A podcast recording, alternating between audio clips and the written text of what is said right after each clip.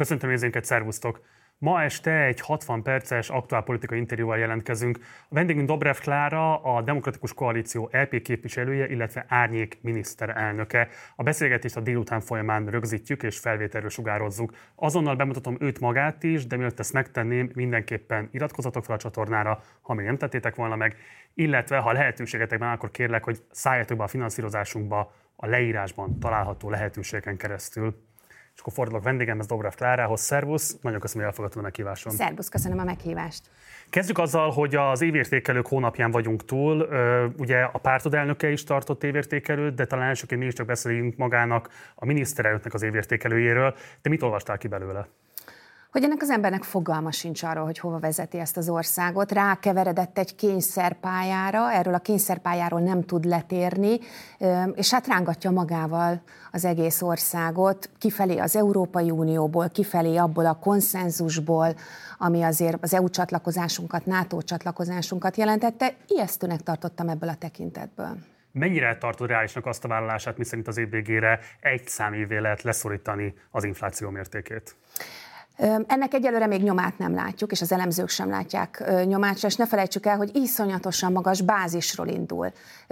Be lehet majd mutatni, lehet egy 9%-os inflációt, ezért pontosan látjuk, hogy nem is úgy számolják az inflációt, ahogy kellene, de hát ne felejtsük el, hogy az elmúlt évek szinte hiperinflációjára fog rárakódni ugyanez a vállalás. Egyébként a nemzetközi környezet még kedvező is lehetne, hiszen látjuk, hogy az energiaárak lefelé mennek, az infláció Európában mindenhol megy lefelé. Ennek ellenére pontosan lehet látni, hogy mi az, amit a boltokban fizetünk meg. Amikor kifizetjük a tejet, a vajat, a kenyeret, a húst, akkor nem az európai inflációt fizetjük meg, hanem az Orbán kormány árát, és az Orbán kormány sajnos egyre többe fog nekünk kerülni ha te lennél a miniszterelnök, mernél hasonló vállást megfogalmazni a választópolgárok felé? Meg, és meg is tudnám valósítani. Te meg tudnád valósítani, de Orbán Viktor nem fogja tudni megvalósítani? Igen. Az árnyék kormány, hiszen azért is ö, alakítottuk meg, hogy meglegyen a szakpolitikai alternatíva. Most már többedik alkalommal foglalkozunk az inflációval. Szerintem ez az első számú ö, ö, kihívás most a magyar kormány előtt és Magyarország előtt.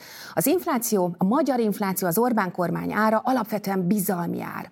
Azt fizetjük meg a boltokban, hogy a nemzetközi piac nem bízik a magyar valutában, ezért iszonyatos magas kamatokkal finanszírozza Magyarországot. Nem bízik a nemzetközi piac, a cégek, ha úgy tetszik, a magyar kormányban, ezért nem fogjuk tudni rendesen eladni azokat a kötvényeket, amelyeket kibocsátanak. Az európai intézmények és az európai országok nem bíznak a magyar kormányba, ezért nem kapjuk meg az Európai Uniós támogatást. De ami a legfájdalmasabb, és azt látjuk, hogy a, a magyar gazdaság szereplői sem bíznak a kormányban úgy szoktuk mondani, hogy van az inflációnak egy pszichózisa, inflációs várakozás. Ez néha jobban meglöki az inflációt, mint a közgazdasági tények. Ma azt látja egy magyar vállalkozó, hogy bármelyik pillanatban tönkre tehetik, bármelyik pillanatban elvehetik a boltját, sújthatják különadóval, tönkretehetik a vállalkozását, a mellette lévő Fidesz barát kap pár milliárdot, és ő behúzhat, le, lehúzhatja a redőnyt. Ezért az egész gazdaságban is van egy olyan érzés, hogy úristen, mi lesz holnap-holnap után. Ha nincs kiszámíthatóság, nincs bizalom, akkor bizony annak sajnos inflációval fizetjük meg az árát. Ezek mind olyan lépések, ami ellen lehetne tenni.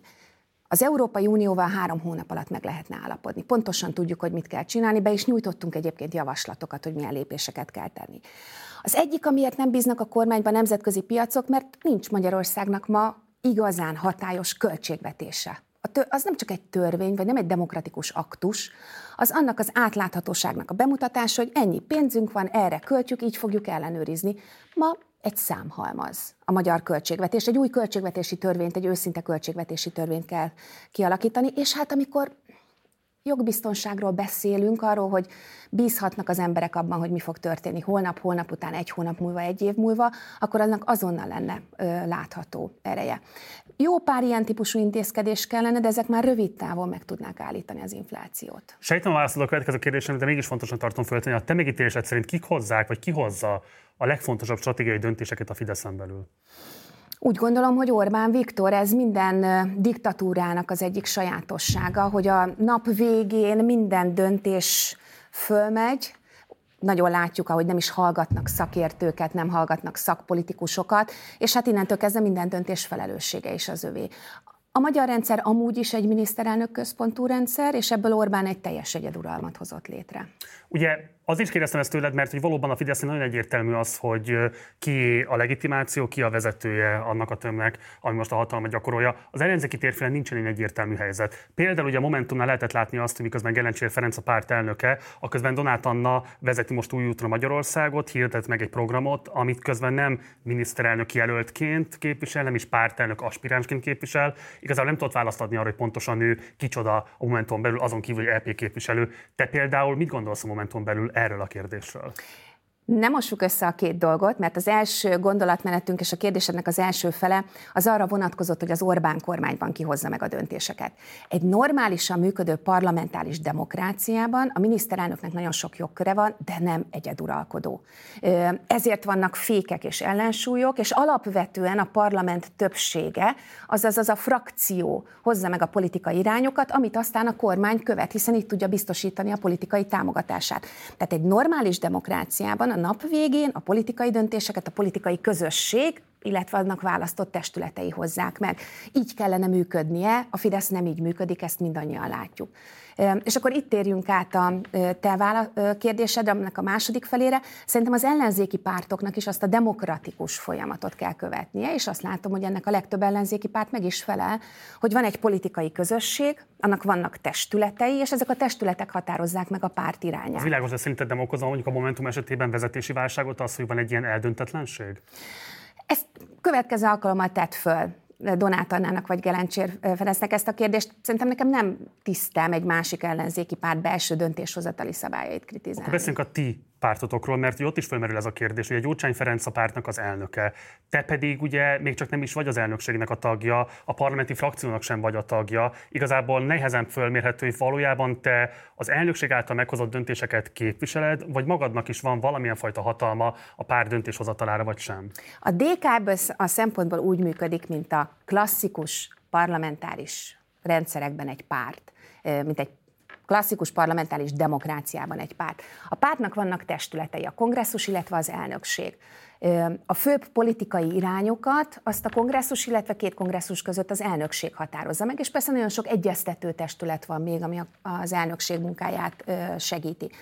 A párt frakciójának a képviselői, legyenek azok akár a Magyarország gyűlésben, vagy akár az Európai Parlamentben, mint én saját magam is, alapvetően az elnökség által meghatározott irányvonalat képviseljük. Én is a párt irányvonalát képviselem, mert az az a közösség, ami engem felhatalmazott. Ez teljesen világos, de van-e bármilyen lehetőséged alakítani ezt, hiszen egyébként formálisan egyetlen egy testületben sem veszel részt, az EP frakciót leszámítva?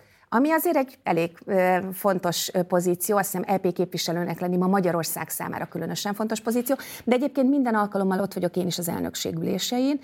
A párt azzal hatalmazott föl engem, hogy az árnyék kormány vezetésével a kormányzásra való felkészülést irányítsam, és ebben ezen a területen azokat a szakpolitikai döntéseket, egyeztetéseket, munkát, azt önállóan viszem. Természetesen én is rendszeresen, általában évente kétszer elmondom a párt elnökségének, hogy mit tettünk, mit csinálunk, milyen terveink vannak, és a döntéseket közösen hozzuk meg. Ez világos, de mondjuk, hogyha van egy közpolitikai vita a pártelnöke és közted, a pártelnökének van lehetősége formális szavazati joggal is befolyásolni egy döntés megszületését. Most az informálisakra nem akarok kitérni, de kifejezetten erre akarok csak fókuszálni, hogy ilyenkor például hogyan tudod érvényesíteni magad akaratát? Hát úgy, ahogy egy normális politikus érvényesíti az akaratát, úgy, hogy elmondom a véleményemet, úgy, hogy nagyon sok mindenkivel beszélgetek, úgy, hogy meggyőzöm az embereket, és egyébként nagyon sok vitánk van, politikai jellegű vitánk van, hiszen... Ebben az... biztos vagyok, de a választóid felé nem lenne egy egyértelműbb helyzet az, hogy ezt a feszültséget felszámoljátok, és aki az árnyék miniszterelnök a pártnak, az egyben kormányozza vagy irányítja magát a pártot is? Hát nagyon remélem, hogy ez neked komoly feszültséget nem okoz. Én azt látom, hogy a választóknak sem okoz feszültséget. Nem, hát az árnyék miniszterelnök per pillanat nagyon világos felhatalmazással teszi a dolgát, és tesszük mi, mint a kormány, mint testület, árnyék kormány, mint testület is, és a, a dolgát. Ebből eddig semmilyen konfliktus nem származott. Amikor valami fontos útelágazódáshoz érkeztünk, akkor értelemszerűen megbeszéljük. A Mondasz poli- egy példát esetleg arra, hogy mi volt a legkomolyabb vitád ilyen szempontból a párt elnökével, vagy a párt elnökségével, kifejezetten közpolitikai fronton? Hát a politikai boszorkány konyhának minden egyes aspektusában nem nagyon avatnám itt be a széles publikumot, de talán lehet olyat mondani, ami lehet egy kicsit messzebb is volt, ezért, de érzékelhető a dolog nagyságrendje. Amikor 2019-ben elkezdtük a felkészülést az európai parlamenti választásokra, akkor ott a legvégén egy nagyon erős és nagyon egységes program állt össze, az Európai Egyesült Államok programja. Lefordítva az, hogy ez mit jelent a hétköznapokban, európai minimálbért, multiadót, európai nyugdíjat és a többit. De nagyon komoly vita volt közöttünk is, és párton belül is, hogy szabad-e ebben az egyébként nacionalista Orbáni világban egy annyira bátor kijelentést tenni, hogy Európai Egyesült Államok. Ez egy hosszú hetekig tartó vita volt, még csak nem is csak az elnökségben, mert azt muszáj a nézőknek is megérteni. Egy politikai párt nem működik akkor jól, hogyha 7-8 vagy akár 10 ember szorosan együttműködve megy valamerre, és senkivel nem egyeztetnek. Olyan sokat beszélek arról, hogy a politika csapatmunka, de ténylegesen ezt látom és ezt érzem. Ezért például ez a vita, hogy az Európai Egyesült Államok, ez lehet-e egy, ha úgy tetszik, vezérfonala az európai parlamenti kampányunknak, ez nem csak az elnökségen belül, hanem választókerületi vezetőkkel, választmánytagjaival, nagyon sok mindenkivel vitattuk meg, vég végül ez a döntés megszületett, és voltak, akik nem mentek volna ennyire bátran előre. De mondjuk, hogyha például azt nézzük, hogy ha az árnyék kormány meg fog erősödni, és mondjuk tényleg az a domináns pártpozíció, amire a DK erősen gyúr most valósággá válik, akkor azt, hogy az árnyék kormány adott esetben mit gondol a progresszív adóztatás kérdéséről, hogy mondjuk a társasági adót hogy akarja alakítani, és ezért alapvetően ezek határozzák meg egy kormány gazdaságpolitikáját. Ugye ott például mondjuk Gyurcsány Ferencnek a pártod elnökének a track recordja alapján igen, megengedő álláspontja volt, hogy finoman fogalmazzak. Tehát elképzelhető, hogy ebből lesz politikai hiszen te magad alapvetően egy szociáldemokrata programot viszel most az árnyék kormány élén, legalábbis retorikájában. Ezért kérdezem, hogyha mondjuk ebben törésvonal van, van-e lehetőséged azt mondani, hogy már pedig én, mint árnyék miniszterelnök, csak azt tudom képviselni, hogy minimum három kulcsos legyen a személyi jövedelemadó, és nem fog tovább menni azzal, hogy két kulcsos legyen adott esetben. Na, most megint nagyon sok mindent kérdeztél egyszerre, úgyhogy hagyd reagáljak mindegyikre. Először is nem csak retorikájában képviselünk egy erős baloldali szociáldemokrata programot, hanem a demokratikus koalíció közössége az egy nagyon erős szociáldemokrata baloldali programot szavaz meg az Európai Parlamentben, amikor döntési helyzetben van, erről kommunikálunk, erről beszélünk. Ráadásul szent meggyőződésem, hogy soha többé nem szabad azt a kompromisszumot megengedni magunknak, hogy erről a baloldali útról, erről a szociáldemokrata útról bárki is letérítsen minket. Szerintem ezt az országot kormányozni is csak egy erős szociáldemokrata programmal lehet, de még egy lépéssel előrébb megyek, szerintem választásokat nyerni is az Orbán kormányal szemben, csak egy erős baloldali szociáldemokrata program. A pártod elnöke egyetért velem? Ezzel mindenki egyetért velem. És de a pártod elnöke is? 12 éve folyamatosan ezt képviseljük. Nem tudsz nem hiszem, hogy tudnám mondani. Ó, de hogy is, rengeteg mindent tudnék. Na jó, van, biztos, hogy föl... Ferenc például ugye nagyon sokáig kifejezetten ellene volt annak, hogy progresszív adóztatás legyen ebben az országban a személyi jövedelemadót illetően. Ugye Dávid Ferenc, aki a te gazdasági árnyékminisztered, ő ugye kifejezetten egy tőkés érdekvédelmi szervezetnek volt a titkára, és amikor az egykulcsos személyi jövedelemadót bevezették, akkor üdvözölte ezt a döntést, és azt mondta, hogy jót tesz a vállalkozásoknak. Tehát azért nagyon sok olyan múltbeli fontos esemény árnyékolja be ezt a baloldaliságot, amire legalábbis kérdés, hogy te tudsz-e érdemi ellenerőt képezni? És mindenki nézze meg a track recordját, ha track recordról beszélünk az elmúlt évek demokratikus koalíció programjának. Kiálltunk a progresszív adórendszer mellett, kiállunk a multiadó mellett, ugye a globális multiadó mellett is. Tehát minden olyan témában, ahol egyébként döntési helyzetben kerültük, minden alkalommal a progresszív baloldali irányba mentünk el.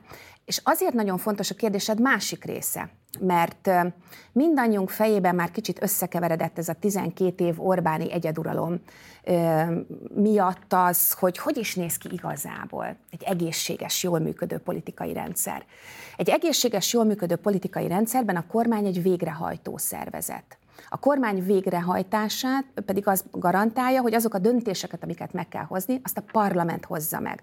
Azaz a parlamenti frakcióknak, a parlament politikai pártjainak, a politikai pártok közösségének az egyetértése kell ahhoz, hogy egy párt tudjon kormányozni. Az a diktatúra, amikor Orbán Viktor ráparancsol a 133 vagy most már több bátor emberre, hogy milyen gombot nyomogasson. Az, amikor egyébként a parlamenti többséget kell folyamatosan biztosítani, azt hívjuk politikai munkának. Az vita vitatkozósabb, lassabb, a nyilvánosság előtt zajlik, de valahogy azt látjuk a világban, hogy ott jobb döntések születnek, és azok az országok boldogabbak és gazdagabbak. Ezért a kérdésedre az a válasz, hogy miniszterelnökként az embernek nagyon nagy befolyása van a dolgokra, hiszen tud élni azokkal a nyilvánosság, politikai kommunikációs, vagy adott esetben hatalmi, jogi, intézményi, közjogi eszközökkel is. De a nap végén a parlamenti többséget kell tudni egy demokráciában biztosítani. És ráadásul az Orbáni egyeduralom után miután tudom, hogy erre is rá szeretnél kérdezni, én megrögzötten hiszek a koalíciós kormányzásba Magyarországon. Az, amikor egyébként nagyon sokfajta érdek, és igen, lesznek ilyen vitáink, hogy progresszív adó vagy egy kulcsos adó, és nagyon remélem, hogy van annyi erőm, szókincsem, meggyőző képességem, hogy magam mögé tudom állítani a többségét, nem csak a saját pártomnak, mert az megvan, hanem mondjuk a koalíciós partnernek is legyenek azok liberálisok vagy zöldek, hogy erre van szükség. Én nem kérdezem meg a retorikai képességedet, én csak azt kérdezem, hogy neked van-e hatalmad erhez, vagy erre pontosabban a párton belül. Kérdezem ezt azért is, mert amikor évértékelőt tart a párt maga, és a párt elnöke áll ki, és nem pedig az árnyék miniszterelnöke, és nem te szólítod meg a pártagokat és a szélesebb nyilvánosságot, akkor fölmerül a kérdés, hogy az az árnyék, aminek te a miniszterelnöke vagy, az nem-e a párt elnökéről vetül rád? Nem nagyon tudsz kijönni ebből a e, körből, hogy hogy a politikának minden áron egyetlen emberről kell szólnia. Nem, engem csak az érdekel, hogy neked milyen intézményes jogköreid és hatalmad van a párt elnöke fölött? Nekem a párt elnök, nekem a párt elnökségén belül kell, hogy meglegyen az a többség. És egyébként igen, a párt elnökének ugyanakkor a hatalma van, mint a többi elnökségi tagnak. Nincsen egy az egyenlők között. Ezt megkérdezheted a többi elnökségi tagtól is, hogy milyen Mit viták vannak. Mit elnökségi tag, azt meg lehet kérdezni? Nagyon egyszerű, egyszerűen nagyon sok minden feladatot ö, vállaltam az utóbbi ö, időben, és szerintem árnyék kormány vezetőjének lenni az egyrészt hogy mondjam, politikai legitimáció szempontjából és munka szempontjából is ott van. Minden olyan elnökségi ülésen ott vagyok, ahol egyébként fontos döntések születnek a politika irányát tekintve. A párt vezetése és erről is érdemes egy kicsit beszélni, hogy a párt vezetés egy politikai közösség összerakása az nem csak szakpolitikából áll, nem csak kommunikációból áll, nem csak szereplésekből áll. Az a kisebb része. Egy jól működő politikus az, amit csinál, annak a 20%-a a nyilvános kommunikáció, a 80%-a az a politikai közösség építése. Itt egyébként nagyon erős munkamegosztás is van, nem csak a párt elnöke és közöttem, hanem a párt elnökségi tagjai, vagy adott esetben az árnyék kormány tagjai és a párt többi politikusa között is. Az én energiámnak a jelentős részét most az köti le, hogy abból az ellenzéki sokasságból, ami nem csak a demokratikus koalícióból áll, nem csak a pártokból áll, hanem szakértőkből, civil szervezetekből, a kormány az Orbán kormány politikájával szemben álló sokasságból próbáljak meg egyfajta működőképes a végén politikai erőt kovácsolni. Az én napjaim jelentős része azzal telik, hogy nem pár tagokkal csak, velük is, hanem szakszervezetekkel, szakértőkkel, civil szervezetekkel, gazdasági szakemberekkel, egészség, nyugdíj, mezőgazdaság, amit, ami milyen szakpolitika egy kormányon van, és hát az mindent átöle, naponta egyeztetünk, naponta rakjuk össze, és készülünk arra, hogy a végén ne csak programja legyen az Orbánnal szemben álló sokasságnak, hanem mögé a program mögé oda tudjuk rakni azt az intézményrendszert, alternatív személyeket, embereket, és azt is be tudjuk mutatni, hogy ezt hogyan fogjuk végrehajtani. Papírt írni a legkönnyebb, végrehajtani, az lesz a komoly feladat.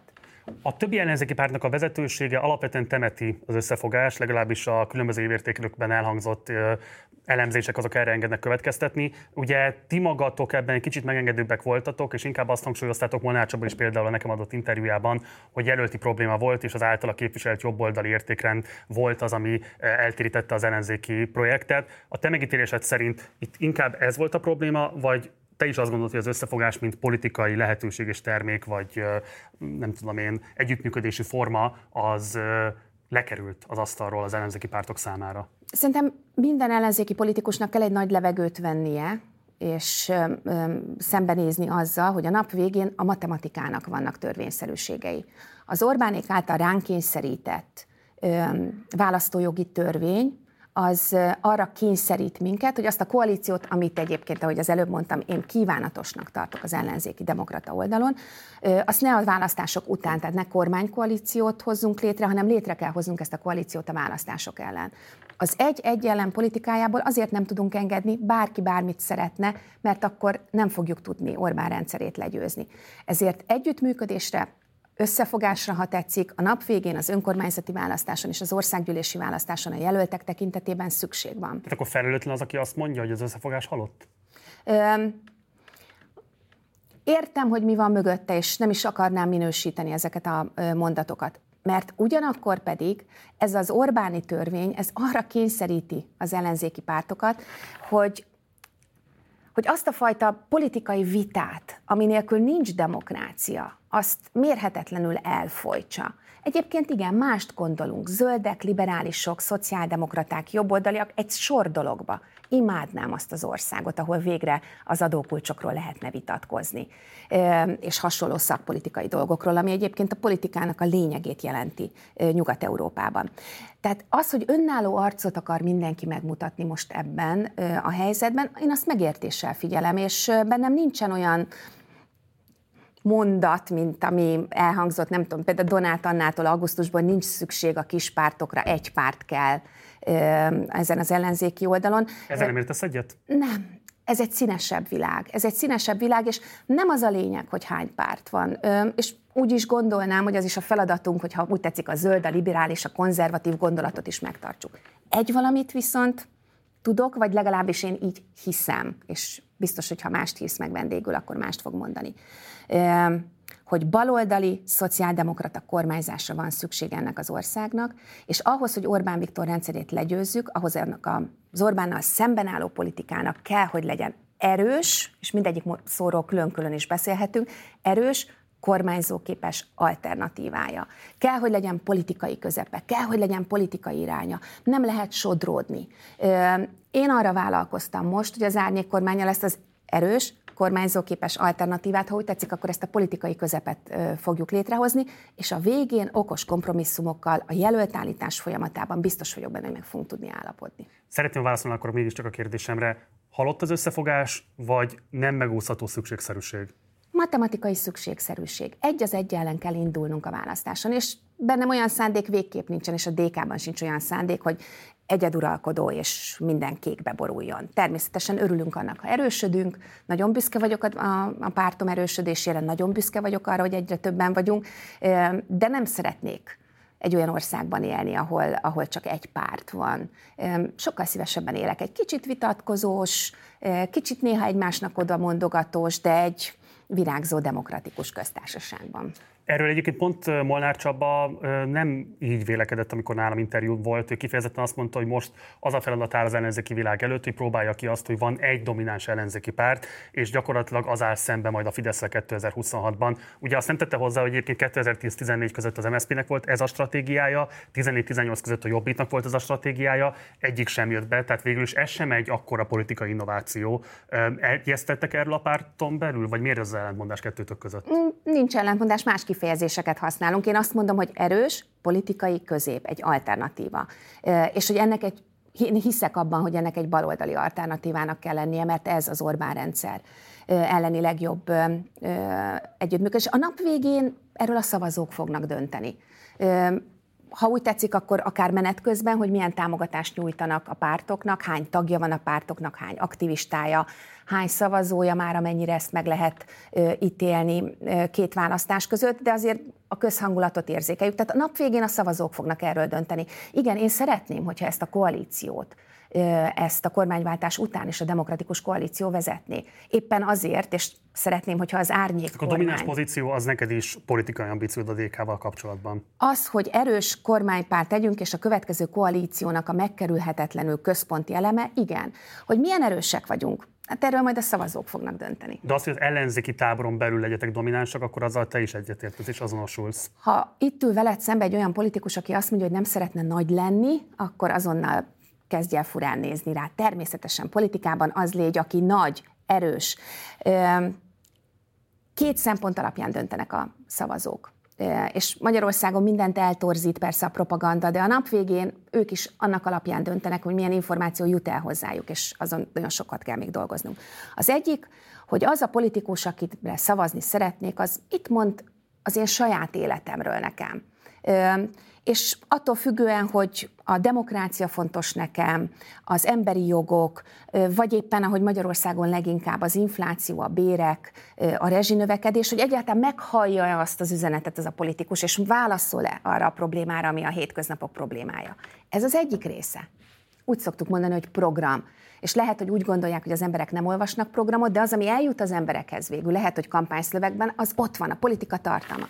De nagyon fontos a másik oldal is. Látom-e abban a politikusban, látom-e abban a politikai közösségben az erőt, hogy meg tudja valósítani azt, amit mond és amiről beszél politikai erő nélkül nincsen szavazó, mert nagyon szép, nagyon kedves, nagyon aranyos, nagyon szimpatikus, de nem fogok rá szavazni, hiszen nem fogja megoldani a problémáimat. Bocsánat, ez, ez teljesen világos, szerintem ebben eléggé tiszta is a demokratikus koalíciónak az álláspont és a te álláspontod is. Szerintem azért nagyon fontos kérdés, hogy részben az ellenzék legnagyobb pártja a DK, részben pedig ambicionálja is azt, hogy vezesse ezt a tömböt és valamilyen módon elrendezze ezeket a viszonyokat, mert azért rendre-rendre visszatér a kollaboráció vágyja veletek szemben, nevezetesen az, hogy miközben ellen rendkívül harcosan antiorbánistának mutatjátok magatokat, azért a színfalak mögött több köt össze benneteket sem, mint ami elválasztana. Ugye itt rendre elő szokták hozni Olá Lajos nevét, aki a ti parlamenti képviselőtök, rendre elő szokták hozni azokat a különböző önkormányzati konfliktusokat, amik fölmerültek a 2019-es ellenzéki áttörés után, és felteszem, hogy olvastad, vagy von munkatársad, aki olvasta a Szabad Európán azt a három részes cikksorozatot, ami alapvetően arra fut ki, hogy a DK-val szemben nagyon sokaknál fogalmazó fogalmazódik meg a kollaboráció vágya. Ezt teljesen alaptalannak látjátok, teljesen alaptalannak tartott te magad is, vagy foglalkoztok ezekkel a típusú vádakkal, amik megfogalmazódnak veletek szemben?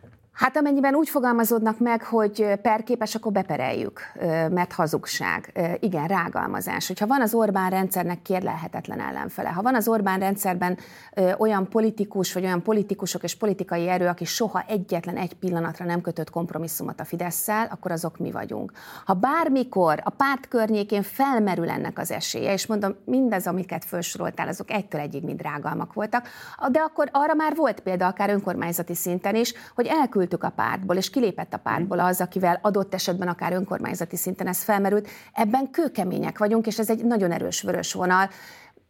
A demokratikus koalíció létrejöttének az egyik fő indoka éppen az, hogy a fidesz való mindenfajta együttműködést azt kizárunk. Erre mondjuk azt, hogy mi nem ellenzék vagyunk ebben a pillanatban, mi a rendszer ellenfele vagyunk. Ez egy rendszer. Itt nem szakpolitikai alternatívát és, és okos ötleteket kell adni, hogy hogyan lehetne jobban kormányozni ezt az országot, és egy-egy intézkedést vagy egy-egy törvényjavaslatot módosítani. Itt minden egyes probléma az egészségügytől, a gazdaságon át, az oktatásig, az rendszer probléma.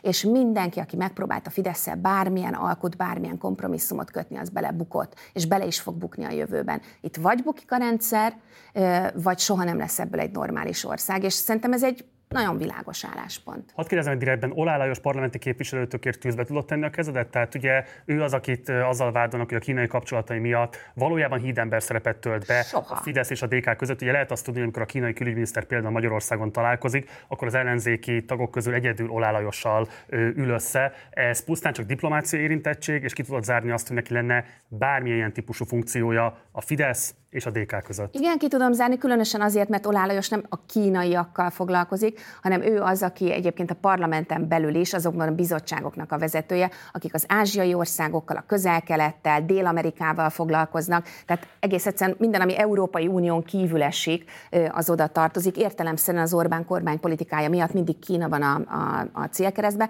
Ezek mindegytől egyik rágalmak voltak. Egy másik fontos kérdés, hogy mi különbözteti meg a DK-t a Fidesztől. Ugye a Fideszt rendszeresen szoktátok ti magatok is ekézni, de egyébként a szélesebb ellenzéki nyilvánosság is azzal kapcsolatosan, hogy a miniszterelnök 10 plusz éve nem ad interjút független sajtóorgánumnak, egészen elképesztő mértékben építették le a sajtószabadságot az országban, hosszá lehetne sorolni, nem akarok ebbe belemenni. A kérdés az, hogy ehhez képest a ti sajtópolitikátok mennyiben tér el. Ugye Gyurcsány Ferenc egyedül a Partizán adott interjút a választások óta, de több médiumnak, ami próbálkozott, nem.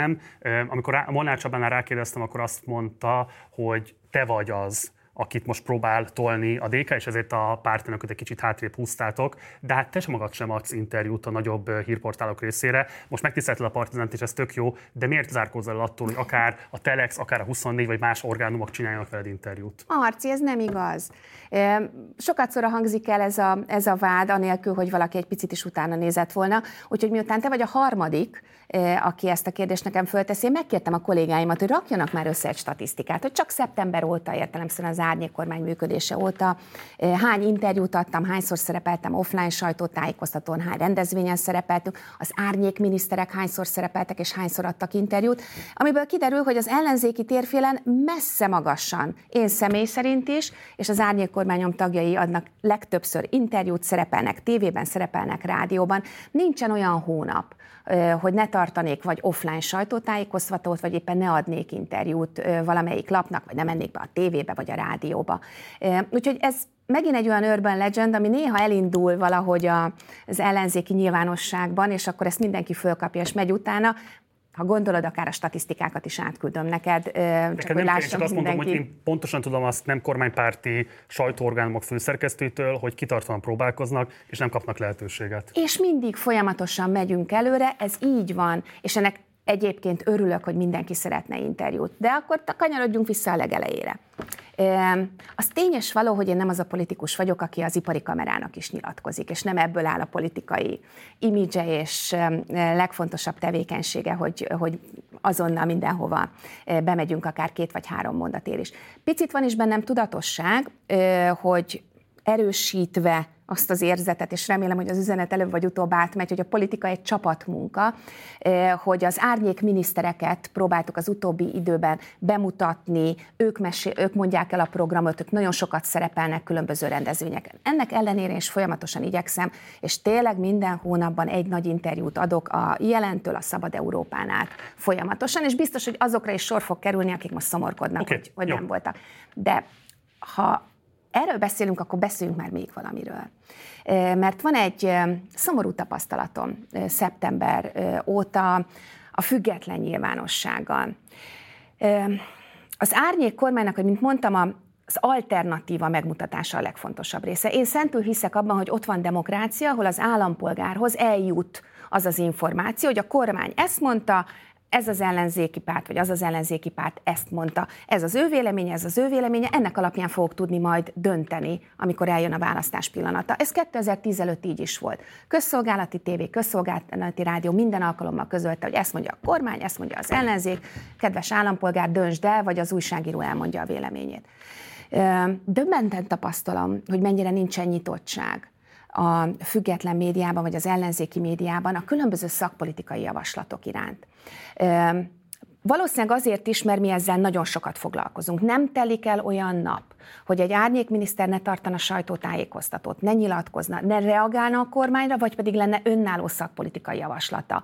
A vízgazdálkodástól, a jutenyésztésig, a sürgősségi ellátástól, az oktatásig, bármilyen területen. Minden alkalommal, amikor az árnyékkormánynak van ülése, akkor utána tartunk offline sajtótájékoztatókat, bárki oda jöhet, kérdezhet. És az a tapasztalatunk, hogy a teljes NER média felvonul, és gyakorlatilag az ellenzéki sajtó az nem közli a szakpolitikai által, ö, javaslatokat. Szerintem ez nagyon Dráma. fontos, amit most mondasz, de hogy nem tudod elképzelni, hogy annak a kritikája, hogy az a megítélés az árnyék kormánynak ilyen szempontból, ez egy pótcselekvés? Ha valakinek ez a véleménye, azzal is rendben lennék, de utána néztem, és a többi ellenzéki párt is ugyanezzel küzd. Az a kérdés, hogy... Gele... Valamiért valószínűleg az ő megnyilvánulásaikat is ebbe a kategóriába sorolhatják. De akkor mit jelent? Tehát, hogy öm, a partizán azért nagyon izgalmas, mert azt az érvet, amivel általában szoktak jönni az újságírók, hogy ah, a szakpolitika nem érdekli az embereket, közpolitika nem érdekli az embereket. Ezért írnak arról, hogy nem tudom én, Gelencsér mit mondott Ungárról, vagy Donát Anna mit mondott Dobrevről, és akkor ezek... A politikai cím... bulvár nyilvánvalóan az egy, az egy nagyon problémás... Ez több, több, mint politikai bulvár. És ugyanakkor pedig azt látom, hogy minden egyes olyan adásotok nektek is, amikor közpolitikával foglalkoztok, szakpolitikai kérdésekkel foglalkoztok, sok százezres nézettséget generál. Én hiszek abban, hogy a magyar választókat érdekli az, hogy hogyan lehet másképp kezelni az inflációt. Én hiszek abban, hogy érdekli őket, hogy az egészségügyben milyen alternatív javaslataid vannak. Ezt inkább tényként mondom, hiszen ö, mi elég erősek, elég nagyok vagyunk ahhoz, hogy megtaláljuk azokat az alternatív csatornákat, ahogy eljutunk a szavazópolgárainkhoz. Ezért építünk közösséget, hogy Kiskunhalasson is meghallják azt, hogy mit csinálunk, Vásárosnaménybe vagy Csornán is.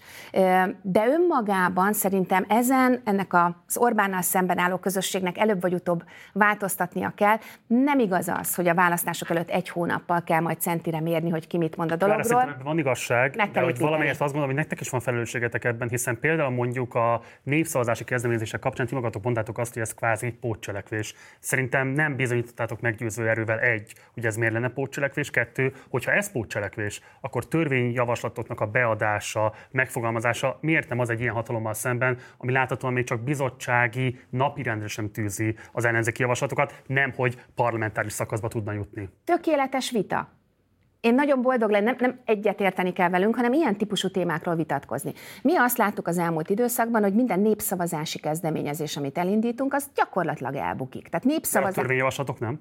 A törvényjavaslatokkal meg tudod mutatni az alternatívát. A népszavazási kezdeményezés... miért nem? Mert a népszavazási kezdeményezés el sem jut odáig, hogy egyáltalán érdemben tárgyalás legyen róla.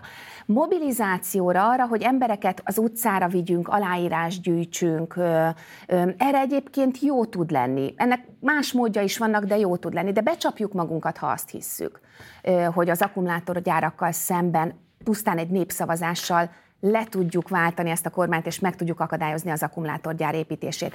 Iszonyatosan erős, összehangolt alternatív állításra, és a legvégén a szavazópolgárok magunk mellé állításra. Ez világos, az még legalább három év, és parlamentáris eszközökkel meglátható, hogy pont ugyanannyi eredményt tudtok felmutatni, mint népszavazással. Tehát, hogy lehet, hogy az egyik pótcselekvésnek minősül, de akkor szerintem a másikra is állnia kellene ennek az analógiának. Marci, imádnám, ha ilyen típusú vitákkal lenne tele az ellenzéki sajtó. Ne, abszolút, teljesen jó. És el is hiszem, és, és látom is a legitimitását, akár az LMP-nél, akár a Momentumnál, hogy ők népszavazással próbálják meg ezt a dolgot elintézni. Nekünk más út adódott, mi nagyon sokat beszéltünk róla, egy hatalmas konferenciát csináltunk, nemzetközi konferenciát a közepes jövedelem csapdájáról, vagy inkább alacsony jövedelem csapdájáról, amiben az akkumulátorgyár az egyik egyik legfontosabb, ha úgy tetszik, szimbóluma ennek a gazdaságpolitikának, és az egész programunkat arra építjük föl, hogy hogyan lehet ebből kijönni nagyon jó, hogyha más pártok pedig mással próbálkoznak. De Ezzel nem, nincsen semmi. Az nem cáfolja a megállapításaidat, hogy miközben az elmúlt 12 évet, hogyha végignézzük, olyan ellenzéki törvényjavaslat, ami érdemben tematizálta volna hosszú időre a közveleményt, én nem tudok ilyet mondani, lehet, hogy te tudsz, akkor javíts ki. Míg mondjuk például egy eleve elkaszált népszavazási kezdeményezés, ami a Momentumé volt a Olimpia néven, ugye az olimpia megrendezése ellen irányult, nem vették végül tárgysorba sem, tehát hogy össze lett gyűjtve az aláírás, de nem lett kívva maga a népszavazás, mert a kormány meghátrált. Mégis képes volt hónapok hónapokon keresztül muníciót adni az ellenzéknek. Tehát, hogy látható, hogy még egy elkaszált népszavazásban is lehet több politikai mobilizációs potenciál. Mint ahogy nagyon sok minden volt az utóbbi időben, abszolút. Tehát, hogy, hogy ezek mind érvényes politikai eszközök, mint ahogy volt éhségsztrájk, hogyha emlékszel, akkor, amikor még a Fidesznek az az agyament ötlete támad, hogy előzetes regisztrációhoz köti azt, hogy ki választhat Igen, és ki nem választhat. Igen, csak azért, azért az volumenében nem mozgatott meg annyi embert, mint a Nolip. Az lehet, de azt is elkaszálták, utána hihetetlen nemzetközi sajtóvisszhangja lett, és el is kaszálták, tehát hogy nem merték megcsinálni. Van, van virrasztás, van pedagógus tüntetés, volt volt netadós tüntetés, lehet népszavazási kezdeményezést csinálni, mint amilyen a vasárnapi boltzár volt, vagy akár a Olimpia. Szerintem ezek mind legitim ö, politikai eszközök, és attól, hogy a DK valamire azt De mondja, akkor legitim hogy... vagy pótcselekvés, ez azért fontos. Attól, hogy a DK-nak az a véleménye, hogy ezzel a cselekvéssel nem ér, mert hogy úgy gondoljuk, hogy ez nem visz előre, hanem helyette nagyon sok minden más csinálunk, ettől more than welcome, és nagyon örülök annak, hogyha más politikai pártok és erők meg úgy gondolják, hogy nekik ezt kell csinálni. A politika abból a szempontból egy jó verseny, hogy itt nem az a feladat, hogy a többieket lerugdossuk a pályáról, hogyha mi nem csináljuk, akkor ti se csináljátok. Dehogy nem. Mindenki jöjjön fel a pályára, mindenki versenyezzen, mindenki csinálja, mindenki mutassa meg magát. Nem az a baj, hogy a DK erősödik, az a baj, hogy a többi párt nem erősödik, és az a fő feladat, hogy mindenki erősödjön. Az én fókuszom, és ebben Móriczka vagyok, én, én csak a kormányváltásra koncentrálok. Minden egyes ilyen típusú megnyilvánulást, néha lehet, hogy jól, néha rosszul mérlegelve, csak abból a szempontból érdekel, hogy hozzá segít a kormánywáltáshoz, vagy sem. És biztos van olyan, amikor én is rosszul gondolom, vagy a DK is rosszul gondolja. De akkor megbeszéljük és változtatunk rajta. Az árnyékora megalakulása óta látványosan erősödik a baloldali identitása a DK-nak, Mit jelent számodra a baloldaliság? Két mondatban kell válaszolnom, vagy hosszabb? Nézzük meg a két mondatot. Nézzük meg a két mondatot. Az egyik és legfontosabb, hogy önmagában a születésed, helye, körülménye, családod, az ne zárjon be téged egy ereve elrendeltetett pályára. Ha úgy tetszik, akkor az légy, aki lenni szeretnél, amilyen ambíciót, képességed és tudásod van. Ennek a másik oldala, hogy ebben meg az államnak van nagyon nagy szerepe. És amikor baloldalról beszélünk, és nagyon sokfajta kritika éri ezt vagy azt az intézkedést, akkor mindig arról szól, hogy, a, hogy az államnak ebben mekkora szerepe van. Ma már úgy gondolom, hogy a mai Magyarországon, a mai európai közéletben az államnak ebben sokkal erősebb és sokkal nagyobb szerepe van, mint ahogy például adott esetben akár az európai baloldal gondolta egy 10 vagy 15 évvel ezelőtt. Ma Magyarországon az, hogy ez a baloldali politika megvalósuljon, ahhoz nagyon erősen finanszírozott állami egészségügyre, állami oktatásra van szükség, állami szociálpolitikára, sokkal erőteljesebb állami versenyszabályokra, hogy a verseny tisztasága garantálva legyen, és ne legyen ilyen torzító a magyar gazdaság, és sokkal erőteljesebb beavatkozás a munkabérekbe és a munkavilágába. Ez a neokon gazdaság és társadalompolitika, amit Orbán művel, bár valószínűleg a neokonok megsértődnének rá, hogyha Orbánhoz hasonlítanám őket, de azt hiszem érted, hogy mit akarok mondani. Ez, ez, ez teljes zsákutcába viszi Magyarországot, és pontosan látjuk, hogy hogyan maradunk le akár a régióban, még nem is csak Európához képest. Egyetértesz azzal, hogy ha baloldali politikát akartok képviselni, akkor azt a személyzeti politikátoknak is le kell követni ahhoz, hogy hitelesek legyetek? Egyetértek vele, és hogyha azt kérdezed, hogy de ő 15 évvel ezelőtt azt mondta, hogy, de a másik meg azt mondta 5 évvel ezelőtt, hogy, hogy akkor azt tudom neked mondani, hogy a baloldalinak lenni az egyébként egy folyamatosan vita is. Egy folyamatos vita, és egy folyamatos, ha úgy tetszik, akkor ö, értékelése mindannak, amit elértünk, és mindazt, amit a jövőben tennünk kell. Ö, az európai mainstream baloldal például a 2008-9-es válság után, de nem csak a baloldal, hanem értelmszerűen a többi politikai erő is, nagyon erőteljesen magáévá tette azt a stabilizációs politikát, ami tényleg az Excel tábla, azt szoktam mondani, hogy az Excel táblát tette ki célul, mint hogyha a célfüggvény az kizárólag csak egy Excel tábla lenne, ugye ami hiány, költségvetési hiány, államadóság, és csak erre optimalizált. Olyan politikai kompromisszumokat kötött az egész európai politikai élet, beleértve a baloldalt is, amivel ma már nagyon nem értünk egyet, és, és maga az európai politika a konzervatívok is elmentek balra, a liberálisok is elmentek balra. Döbbenet látni például mai szemmel azt a mondatot, amikor a 2008-9-es válság után az volt az előírás, Görögországnak, Olaszországnak, hogy például a szakszervezeti jogokat gyengítsék annak érdekében, hogy felpörgessék a gazdaságot. Fel is pörgött a gazdaság, csak éppen nyomjuk ennek a terheit, és hosszú távon pedig zsákutcába vitte az egész európai politikát. Úgyhogy igen, úgy gondolom, hogy az, aki ezt a politikát velünk együtt képviseli, néha kompromisszumokkal, néha vitatkozva, a jövőre tekintve ezt magáévá kell, hogy tegye. Ez szerintem nagyon fontos, mert hogy nem az érdekel, hogy 15 évvel ezelőtt ki mit mondott, hanem az, hogy akire már előbb utaltam a beszélgetés korábbi pontján, ugye a te gazdasági árnyékminisztered az a Dávid Ferenc, aki, mint mondtam, egy tők és érdekvédelmi szervezet főtitkára volt, jelentősen szakszervezet ellenes álláspontot képviselt, de mondok mást, amikor azt látják a választópolgárok, hogy például parlamenti mandátumhoz jutatjátok azt a Rácnéföldi Juditot, aki egyébként az előválasztási kampányban offshore összefüggésekkel kapcsolatban hazugságba keveredett,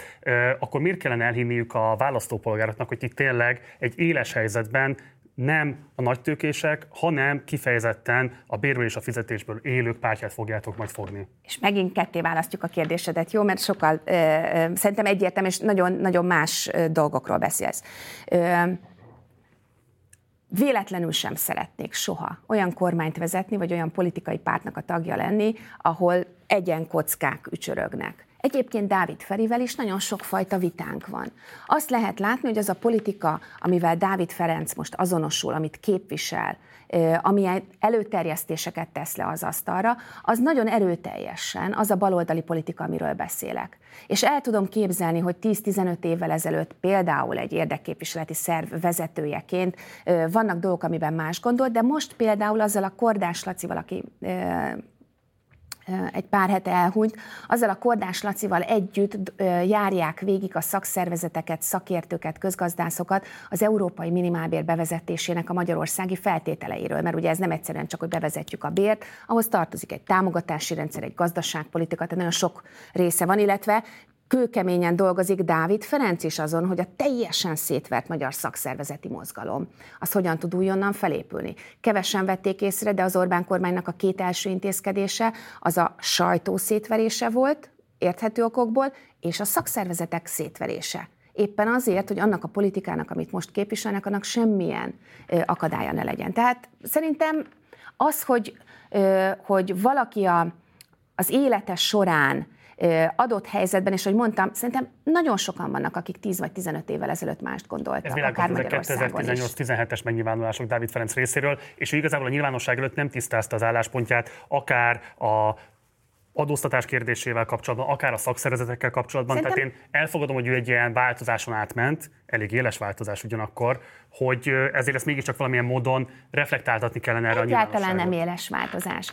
A, a dolog... Az, hogy valaki korábban a szakszervezeteket kifejezetten a gazdaság kerékötőinek minősíti, De nem, és nem is így... az egykulcsos adó mellett kiáll, és most meg mégiscsak a progresszív adóztatást az, hogy, az, hogy valaki egyébként úgy gondolja, hogy a társadalmi érdekegyeztetés az az egyik legfontosabb szintere egy gazdaság működésének, ahol három szereplőnek, a munkaadóknak, a munkavállalóknak és az államnak feladata van, és ebben adott esetben hosszú évenken keresztül a munkaadói oldalt képviselte, attól ne feltételezzük már róla azt, hogy ez egy gonosz ember, aki el akarja, tönkre akarja tenni a szakszervezeteket. Nem bocsáss, én ezt nem moralizálnám, csak azt kérdezem, hogy a szakszervezetek részéről kelte bizalmat az, hogy egy olyan embert küldtek tárgyalni, aki korábban egyébként a munkáltató oldalt képviseltet engem az érdekel igazából, hogy hogyan dolgozik Dávid Ferenc. Úgy, ahogy mondom neked. Igen, és ő az a Dávid Ferenc, aki egyébként iszonyatosan nagy problémának tartja azt, hogy az Orbán kormány szétverte a teljes szakszervezeti mozgalmat. Mert egyszerűen ez így tisztességes. Mm. Ha egy ügyvéd adott esetben egy,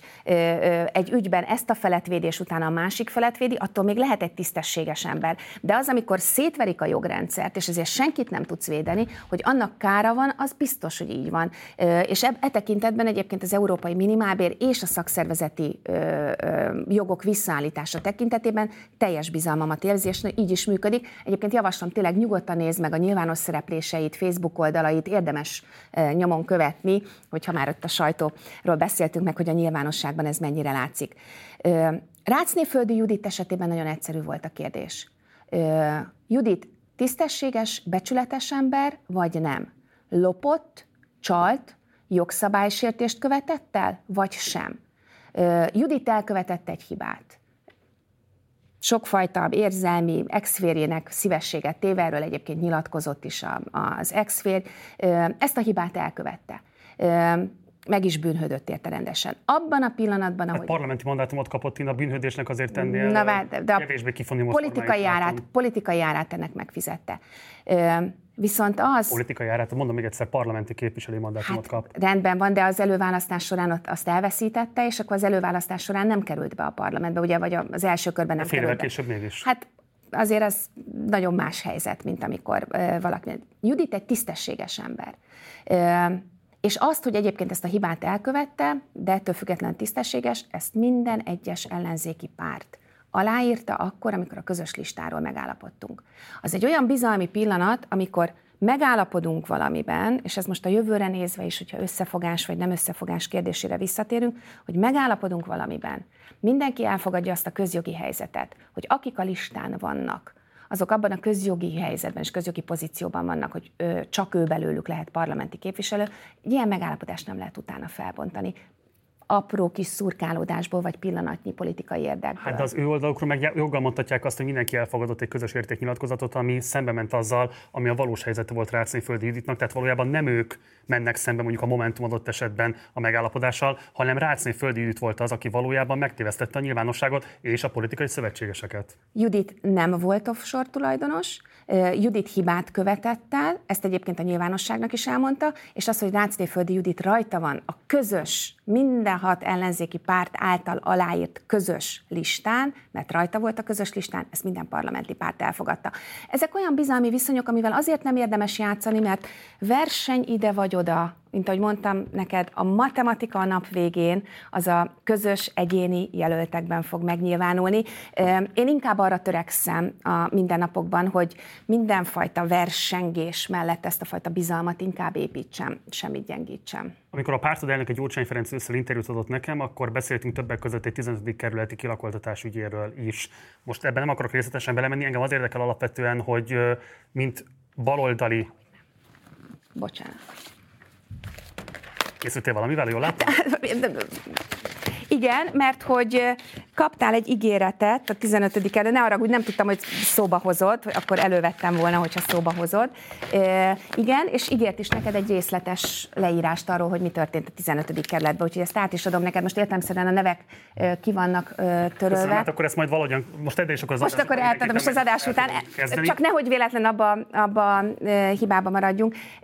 Megrázó volt olvasni, és szerintem neked is nagyon megrázó lesz olvasnod. Ez a részletes évekre visszamenő folyamata annak, hogy mi történik egy önkormányzati bérlakással, és milyen mozgástere van egy polgármesternek. El fogom olvasni, és köszönöm szépen, hogy készültetek vele, és fogunk majd rá reagálni. Amiért idehoztam ezt a kérdést most alapvetően, az mégiscsak az, hogy mint baloldali árnyék miniszterelnök jelölt, tudsz-e elköteleződni amellett, hogy áprilistól, amikor véget él majd a kilakoltatási moratórium, DK-s polgármesterek nem fognak kezdeményezni kilakoltatást? Ugye, bocsáss meg, ez alapvetően egy politikai kérdés, mert az, hogy milyen technikai kényszerekkel küzd egy polgármester a jegyzővel, más hivatalokkal, Ó, stb., nem. azt mind nem azt mind fölül tudja írni a politikai akarat, hogyha megvan. Igen.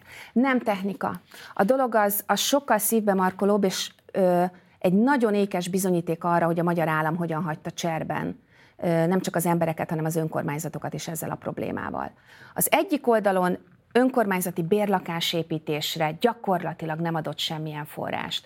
Ha valami feladata van egy következő kormánynak, akkor éppen az, hogy a bérlakás és az önkormányzati bérlakások helyzetén javítsunk, és sokkal több önkormányzati bérlakás legyen. Ott vannak tömegével emberek, akik várnak önkormányzati bérlakásra, és azért nem tudnak önkormányzati bérlakást kapni. Olyanok, akik egyébként rászorulnak kisgyerekkel, lenne munkahelye, ha lenne valahol laknia, de egyszerűen az önkormányzatnak olyan véges a bérlakás állomány, hogy nem tudja őket kiszolgálni. Másik oldalon, és ilyen is mindig lesz, mert mindenkinek nem lehet megoldani a problémáját. Vannak emberek és vannak családok, akik halmozott problémákkal küzdenek, aminek egy része csak anyagi, másik része együttműködési készség, tudás, eligazodás a, a, a világ dolgaiban, és látszik, ahogy éveken keresztül gyakorlatilag eltűnt az az állami védőháló, ami az ő kezüket tudta fogni és segíteni tudta. És Ez még világos, egy... és kormány nyilván sokkal többet tud. Nem, még egy ez a kérdés, hogy az a közhatalom jelenleg a DK-s politikusoknak a rendelkezésére áll, azt alapvetően arra akarjátok használni, hogy a kilakoltatási moratórium lejárta után ne térjenek utcára családokat, vagy pedig ebben nem akartok vállalni kockázatot és még egy, még egy fél mondatot el kell mondanom, és utána válaszolok a kérdésedre És azt is lehet látni, hogy rendkívül nagy segítséget nyújthatnának azok a civil szervezetek, hiszen ebben az ügyben is két civil szervezet is próbált segíteni ennek a családnak, és nem sikerült neki. De ugye a civil szervezeteket is kivéreztették, és ők sem tudnak, nem tudnak válaszolni minden levélre, nem tudnak ott lenni, nem tudnak ebben a konfliktusban részt venni. Ha engem kérdezel, én egy olyan országot szeretnék, ahol egy darab kilakoltatás sincsen. És az, amikor valamelyik család kilakoltatásra kerül, az csak úgy történhessen meg, hogy felajánlanak egyébként egy másik cserelakást, ebben az esetben is el, ez történt, mert hogyha elolvasod, akkor ezt meg fogod Elvárod látni. a DK-s polgármesterektől, hogy ezt az elvet tartsák szem előtt a munkájuk során? Igen, igen, és ezt, el, és ezt el fogom várni a jövőben is nem tudom neked azt ígérni, és nem is fogok ilyen felelőtlen ígéreteket tenni, hogy nem fordulhat az elő egy-egy emberrel, vagy egy-egy családdal, hogy egész egyszerűen nem lehet már mit csinálni vele. De olyankor viszont a helyi civil szervezetnek, mint ahogy egyébként ebben az esetben is, összefogva, segítve, másik lakás lehetőséget nyújtva, meg kell teremteni annak a lehetőséget. Nem azt és ez nem érvény... a politikust a menedzsertől, hogy a politikusnak mindig van mozgásteret csinálni valamit, küzdeni addig, amikor már lehet, hogy teljesen reménytelenek is tűnik a helyzet? Nem. Nem. Egy politikus mozgástere az sokkal korlátozottabb, mint ahogy azt nagyon sokan feltételezik. Klára, három választások előtt arról beszélsz, hogy te kormányváltásra készülsz. Ennél kevesebb ambiciózusabb tervet tudok elképzelni, és ehhez képest a kilakoltatásokkal kapcsolatban azt mondod, hogy ott meg van kötve jobban a kezetek, mint a kormányváltás elérésében? De nem a, nem a kilakoltatásokkal van megkötve jobban a kezünk, hanem egy politikusnak az a feladata, hogy a saját közösségének az érdekét képviselje. És bizony egy közösség érdeke nagyon sokszínű. Magyarország nagyon sokszínű, a kerület nagyon sokszínű, minden egyes város ö, sokszínű. És bizony a 10 millió magyar állampolgárnak nem ugyanaz mindig az érdeke. Vannak nagy irányok. Ezért azt jelenti, hogy ha valahol valakinek valamilyen kedvezményt adsz, akkor ezzel egyébként az utcára tettél a másik oldalon egy másik lakást, ö, másik családot. Ezt soha ne felejtsd el. Ö, abban az esetben, amikor egy politikusnak döntést kell hoznia, akkor a döntésének mindig van egy olyan aspektusa, ami valaki másra nem kedvező, vagy adott esetben kedvezőtlen helyzetbe hozza. Politikusként vállalni kell ezeket a döntéseket, és ez néha nem könnyű, emberként nem könnyű ezeket a döntéseket meghozni, de szerintem ez egy ennél sokkal sokszínűbb és sokkal bonyolultabb, semmint hogy fekete-fehér leegyszerűsítő helyzetekre le lehetne. Ez nem olyan, hogy barna vagy fekete cipőt veszek föl reggel. Elképesztően népszerű vagy a DK szavazók körében, és különböző felmérések azt is mutatják, hogy az egyik legnépszerűbb politikus vagy az ellenzéki szavazótáboron belül. Ugyanakkor azt lehet látni, hogy a teljes népességen belül igenis ott van a te fejed fölött is az üvegplafon, nem csak gender aspektusokból kifolyólag, nyilván az is belejátszik sajnos ebbe a kérdésbe, de hát ott van a pártod elnöke, akinek az elutasítottsága igen jelentős mértékű. Ugye pont Megyesi Péter volt miniszterelnök a választások után adott nekem egy interjút, ahol arról beszélt, fogom idézni őt, úgy fogalmazott, elhangzott, hogy Gyurcsány Ferenc iszonyú tehertétel a baloldal számára, és Dobrev Klára számára is. Foglalkoztok-e azzal, komolyan veszitek-e azt, hogy hogyan lehet ezzel a kérdéssel érdemben kezdeni valamit? Én nagyon szeretem ezt az üvegplafon mondatot, mert ugye mindig van, az elmúlt években mindig volt egy üvegplafon a DK fölött, először 1%-os pártocska, aztán 5%-os párt, aztán 10%-nál sose leszünk többek, na jó, EP választás, de a 15% a csúcs, és most a 20% van. Én nagyjából az 55%-os üvegplafont lőttem be magamnak, úgyhogy nagyjából ez a dolognak a célja.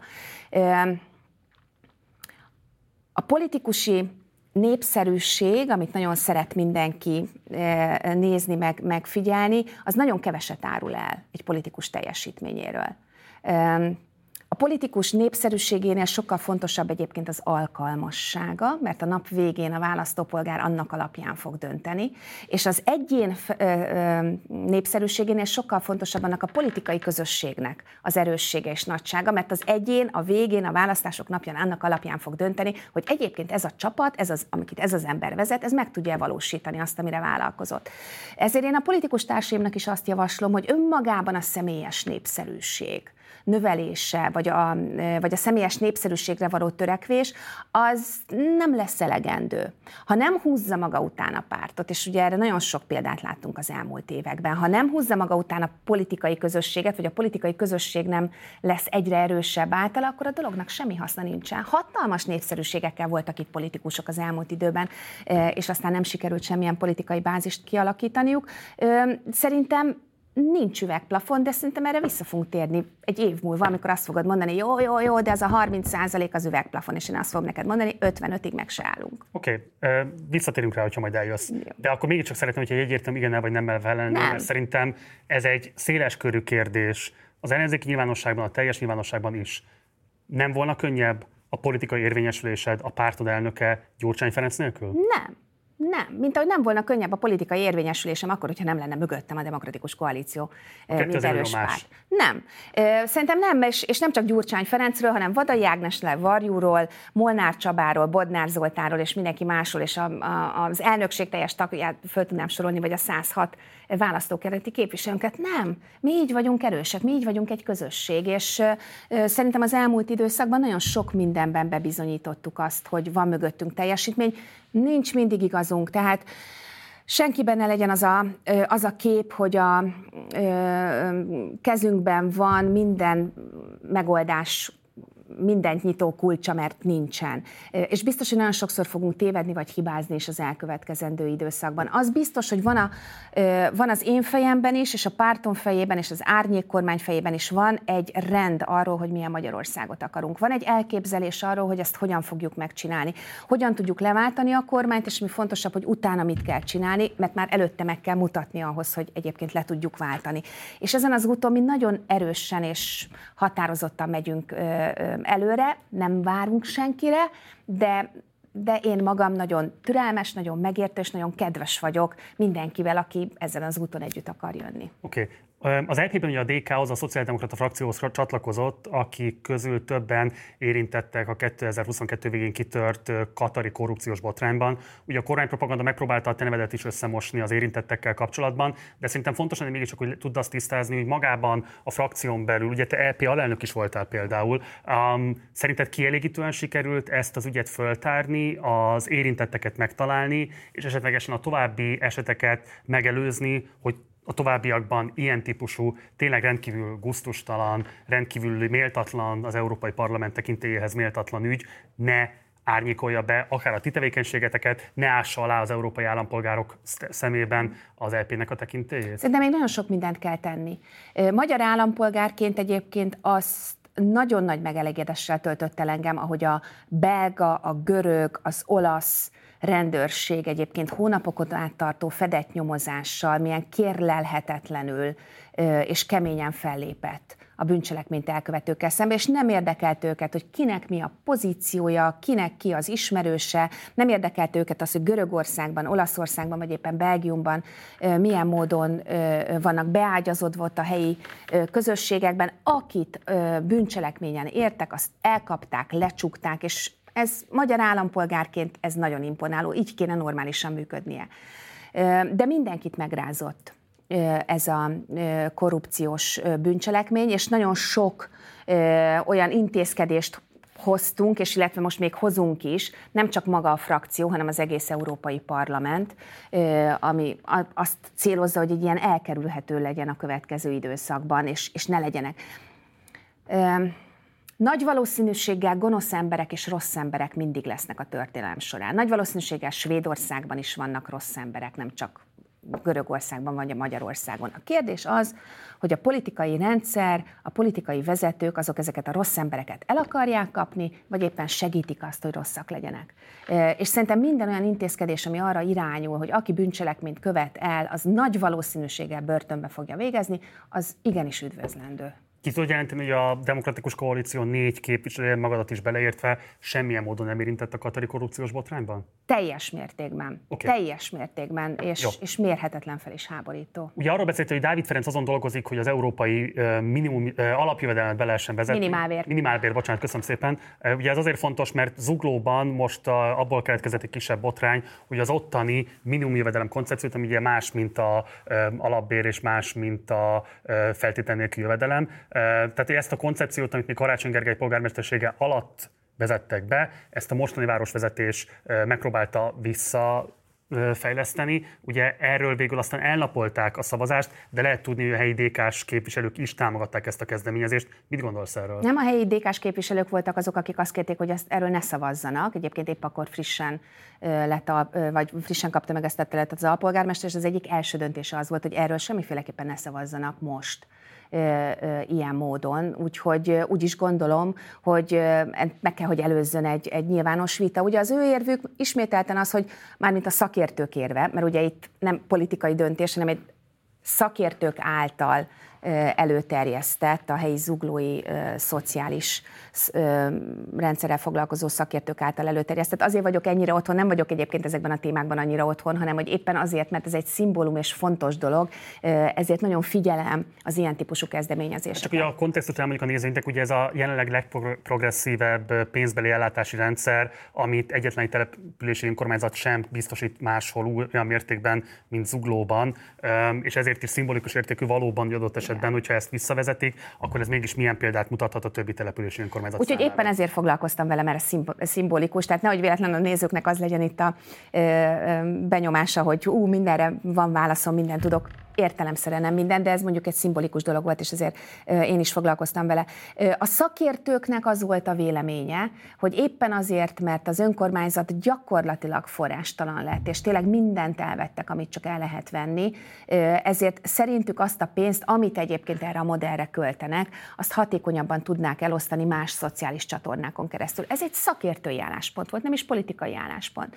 Ilyenkor jön be a politika, hogy vannak olyan helyzetek, ahol ahol muszáj megnézni, hogy egyébként ennek a szakértői álláspontnak igaza van-e, vannak-e más szakértők, akik adott esetben mást mondanak, és hogy a végén meg lehessen ezt a politikai döntést hozni.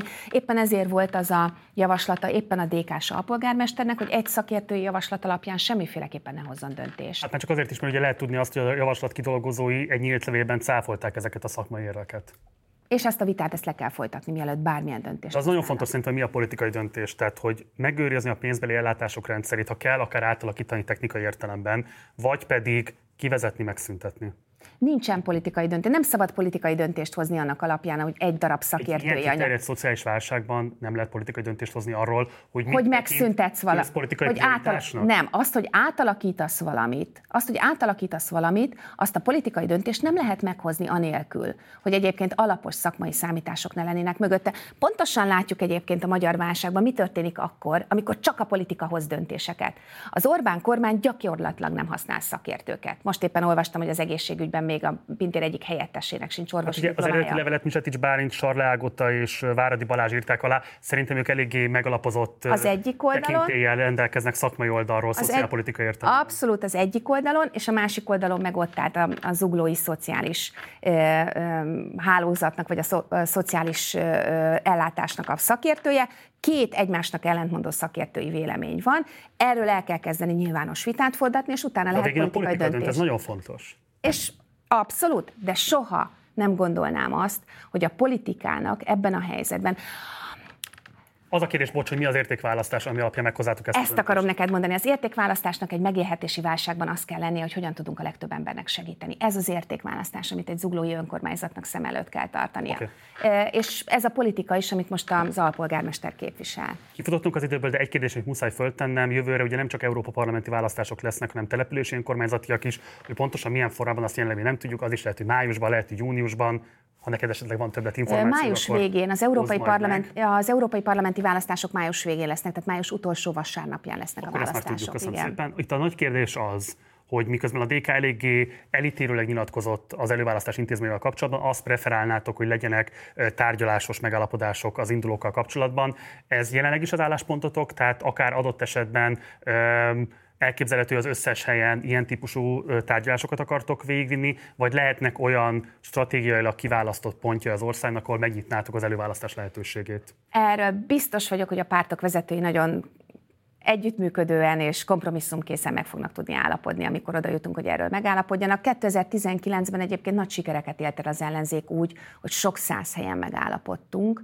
Szerintem az követendő példa, de szerintem a pártok vezetői erről meg fognak állapodni. Azzal egyetértesz, hogy az előválasztás minden esetleges hibájával együtt is azért egy olyan politikai innováció volt az ellenzéknek, ami nagyon hosszú idő után egy hónapra elérte azt, hogy egy, az ellenzék tematizált a fidesz szemben, kettő, százezrek jöttek be és vettek részt egy ellenzék által kezdeményezett politikai cselekvésben. Az előválasztás az egy eszköz arra, hogy egy, ebben a rendszerben hogyan fogod legyőzni a Fideszt, és, és a nagy előválasztási e, lelkesültség után belefutottunk minden idők legnagyobb verességébe, és a politika e tekintetben eredményműfaj. Úgyhogy szerintem a 19-es választásoknál is azzal bízzuk meg a pártokat, azt javasolnám most akkor, mint szavazó, mármint magamnak, mint szavazó, mert hát, mint róla nem tudom. Előtt, nem? Vagy... Semmiféleképpen, mert árnyék miniszterelnökként nem szeretnék beleszólni a pártok egymás közötti e, e, ilyen típusú döntéseibe, de szerintem, mint szavazó várjuk el azt a pártoktól, e, hogy a megállapodásnak azt a formáját hozzák 2024-es választásokra, ami a legtöbb mandátumot fogja szerezni az Orbánon e, kívüli világnak. Szerintem ez a feladatuk, és ebben szerintem okosan meg is fognak állapodni. kötelező bulvárkérdés annak érdekében, hogy a szélesebb orgánumok is fölfigyelnek az interjúnkra. Gyurcsány Ferenc az zárta az interjúját, hogy azt állított, hogy az apró villát megfogjátok, tehát meg fogtok tőle szabadulni, eladjátok. Lehet-e tudni erről már bármit értékesítés alatt áll-e az ingatlan? Még nem, de terve van. De továbbra is ez egy terv. Terve van. Dobrev Klára, nagyon szépen köszönöm, hogy elfogadtad a meghívásomat, és köszönöm szépen, hogy ilyen hosszan válaszoltál a kérdéseimre. Gyere majd máskor is minden jót neked. Köszönöm szépen. Ez volt a beszélgetésem Dobrev Klárával, a DK árnyék miniszterelnökével, Európa parlamenti képviselőjével. Ha tetszett a beszélgetés, akkor mindenképpen iratkozz fel a csatornára, ha még nem tetted volna meg. Ha kérdésed vagy észrevételed van az elhangzatokkal kapcsolatban, akkor pedig várunk a komment szekcióban. Ha szeretnél és van lehetőséged rá, akkor hozzájárulhatsz a működésünkhöz. Az ehhez szükséges információkat megtalálod a leírásban egy linken keresztül. Munkatársaim nevében köszönöm szépen a megtisztelő figyelmed. Én Gulyás Márton voltam Budapestről. Minden jót, ciao.